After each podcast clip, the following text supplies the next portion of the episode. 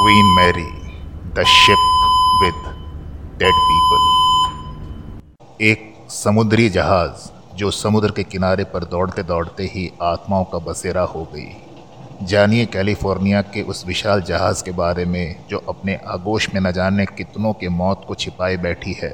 ये जहाज़ कैलिफ़ोर्निया के लॉन्ग बीच हार्बर पर खड़ी रहती है।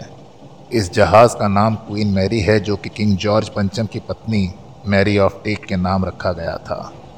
इस जहाज़ का इतिहास जितना रोचक है, उतना ही इसका वर्तमान शानदार है। आज भी लोगों को इस जहाज़ पर रूहों का आभास होता रहता है। क्वीन मैरी, जैसा कि पहले ही आपको बताया जा चुका है, एक शानदार और विशाल जहाज़ है।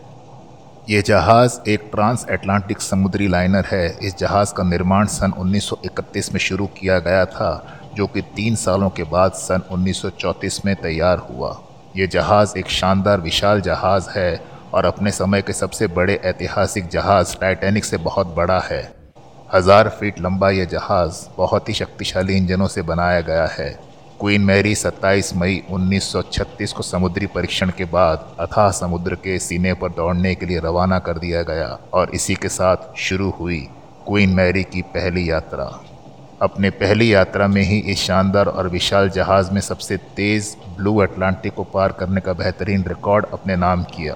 अपने समय के इस सबसे बड़े जहाज़ का इतिहास और भी भयानक है। हज़ार फुट लंबा ये जहाज़ समुद्र की छाती पर एक बड़ा महल जैसा प्रतीत होता है। इस जहाज़ का इंजन का कमरा पानी में 50 फीट नीचे तक धंसा रहता है, जिसमें बहुत ही बड़े बड़े मशीनों का प्रयोग किया जाता है। पाँच हज़ार से ज़्यादा यात्रियों को बैठाने की क्षमता रखने वाला ये जहाज़ कई बड़े युद्धों में हिस्सा बना और द्वितीय विश्व युद्ध में मित्र देशों की मदद की। क्वीन मैरी अपने समय की सबसे बड़ी और शानदार जहाज़ थी। उस समय सभी लोग इस जहाज़ की यात्रा करने की चाहत रखते थे। इसी चाहत के कारण लोगों की भारी भीड़ इस जहाज़ पर आए दिन यात्रा करती रहती थी। इस जहाज़ पर भारी मशीनरी, कई युद्धों में भाग और लंबी यात्राओं के चलते इस जहाज़ पर कई घटनाएँ हुई। जिसमें बहुत से लोगों को अपनी जान से हाथ धोना पड़ा। आज भी इस जहाज़ पर उन मौतों और निर्देशों की चीखों और उनके होने का आभास आसानी से किया जा सकता है। इस जहाज़ पर कई हादसे हुए, जो लोगों की मौत का कारण बनी और आज उन मौतों ने रूहों के रूप में अब इस जहाज़ पर कब्ज़ा कर रखा है। आपको कुछ घटनाओं और जगहों के बारे में बताया जा रहा है। एक साथ 300 लोगों की मौत अपने इसी दौर में ये जहाज़ मौत की एक भयानक गाथा लिख गया और इस पर सवार लोग ही इस जहाज़ पर मौत के आगोश में आते गए। अपनी यात्रा के दौरान एक बार क्वीन मैरी अपना रास्ता भटक गई और इस समय अचानक से जल्दबाजी में लाइनरों को बदल दिया गया, जिसके कारण जहाज़ के 300 से ज़्यादा क्रू सदस्य कट गए और मौके पर ही उनकी मौत हो गई। ये हादसा जहाज़ के निचले हिस्से में हुआ, जहाँ इंजन लगा हुआ था। आज भी इंजन वाले तल पर कई ऐसी जगह हैं जिन्हें प्रतिबंधित किया गया है। इस तल पर आज भी उन क्रू के कर्मचारियों की चीखें सुनाई देती हैं।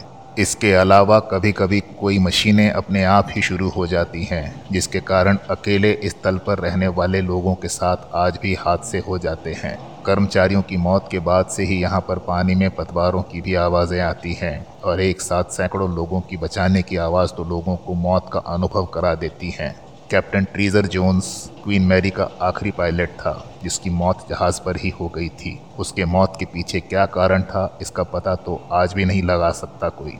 लेकिन लोगों को अंदाज़ा है कि उसने जहाज़ के अपने कमरे में कई बार ऐसी रूहों को देखा था और कई बार उसे अकेले में बात करते हुए भी देखा गया था।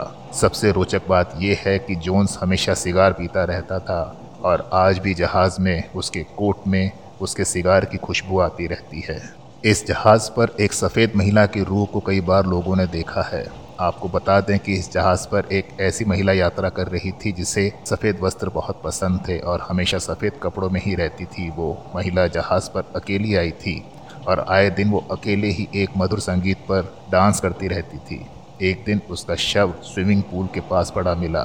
आज भी लोगों को महिला किसी भी दरवाजे के कोने में अकेले डांस करती हुई दिख जाती है। लोगों का मानना है कि उसका चेहरा बहुत ही भयावह है। इसके अलावा स्विमिंग पूल में एक और हादसा हुआ था। इस पूल में दो अन्य लड़कियों की डूबकर मौत हो गई थी। इस स्विमिंग पूल में आज भी लोगों को अचानक ही पानी में किसी के गिरने या फिर लोगों को डूबने का एहसास होता है। इस एक समय हादसों के चलते इस स्विमिंग पूल को बंद कर दिया गया था। एक महिला ने बताया था कि वो जब पानी में नहा रही थी तो ऐसा लग रहा था कि कोई उसे पानी में खींच रहा है। बहुत ही मुश्किल से वो पूल से बाहर निकली और जब वे बाहर निकल रही थी तो उसने पीछे मुड़कर देखा तो उसके पीछे दो और पैरों के निशान पड़ रहे थे। इतना देखकर वो वहाँ से भाग चली। लोगों को बाद में बुलाया गया तो अन्य लोगों ने भी इस बात को माना। इस जहाज़ पर एक ऐसी महिला थी, जो कि गर्भवती थी। और उसने जहाज़ पर ही एक बच्चे को जन्म दिया था, लेकिन दुर्भाग्य से बच्चे की कुछ ही दिनों बाद मौत हो गई। वो महिला अपने छोटे बच्चे को लेकर अक्सर प्ले रूम में जाया करती थी, जहाँ पर पहले से मौजूद बच्चे उस छोटे बच्चे के साथ खेला करते थे। लोगों का मानना है कि उस बच्चे की मौत के बाद से वहाँ खेलने वाले बच्चों की मनोवृत्ति बदल गई और वो आपस में ही लड़ाई झगड़ा करने लगे। एक बार एक नौ साल के बच्चे ने अपनी ही उम्र के बच्चे को चाकू मार दिया और मौके पर ही उसकी मौत हो गई। आज भी इस कमरे में बच्चों का शोर और उनके रोने की आवाज़ें सुनी जाती हैं। कई बार होने वाले इस हादसों की वजह और इस जहाज़ के प्रतिबंधित हो जाने के कारण लोगों ने इस जहाज़ पर यात्रा करना कम कर दिया।